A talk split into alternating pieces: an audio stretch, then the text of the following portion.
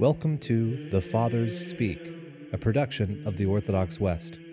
Each day, Father John Fenton reads a selection fitted to the Western liturgical calendar from one of the Fathers of the Church.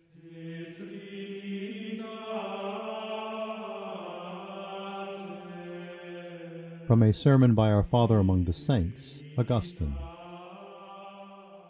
Because you brought nothing with you, you are going to take nothing away from here.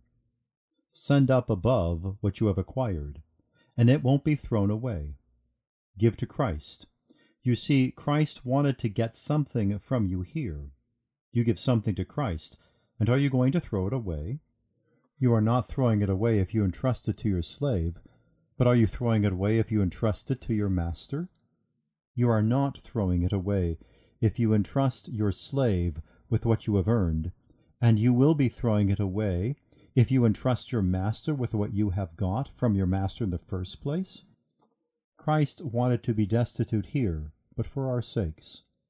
All the poor people you see, Christ was well able to feed them all, just as he fed Elijah, using the crow. Yet eventually he withdrew the crow even from Elijah. That Elijah should be fed by the widow was a favor he granted the widow, not Elijah. So when God makes people poor, because he doesn't want them to have anything, when he makes people poor, he is testing the rich. That's what is written after all. The poor man and the rich man have met each other.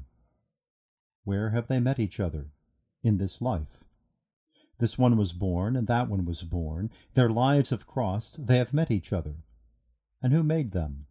The Lord. The rich man to help the poor, and the poor man to test the rich. But every one do it according to his means. You should not do it to the extent of going broke yourself. That's not what I'm saying. Your extras are someone else's necessities.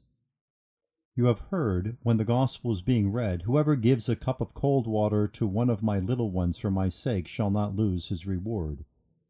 He has put the kingdom of heaven up for sale, and fixed the price of it at a cup of cold water. But only when it's a poor person giving alms. Then his alms should be a cup of cold water. If you've got more, you should give more. That widow did it with two farthings Zacchaeus gave half his goods, and kept back the other half to pay back the people he had cheated. Almsgiving is of use to those who have changed their manner of life. You are giving to Christ in need in order to make up for your past sins. After all, if the reason you give is in order to be allowed to sin any time you like with impunity, you are not feeding Christ, but trying to bribe a judge.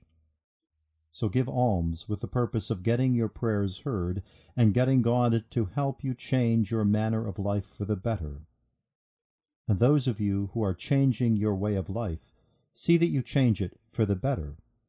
And by almsgiving and prayers, make past evils be blotted out, and future good things come that are everlasting.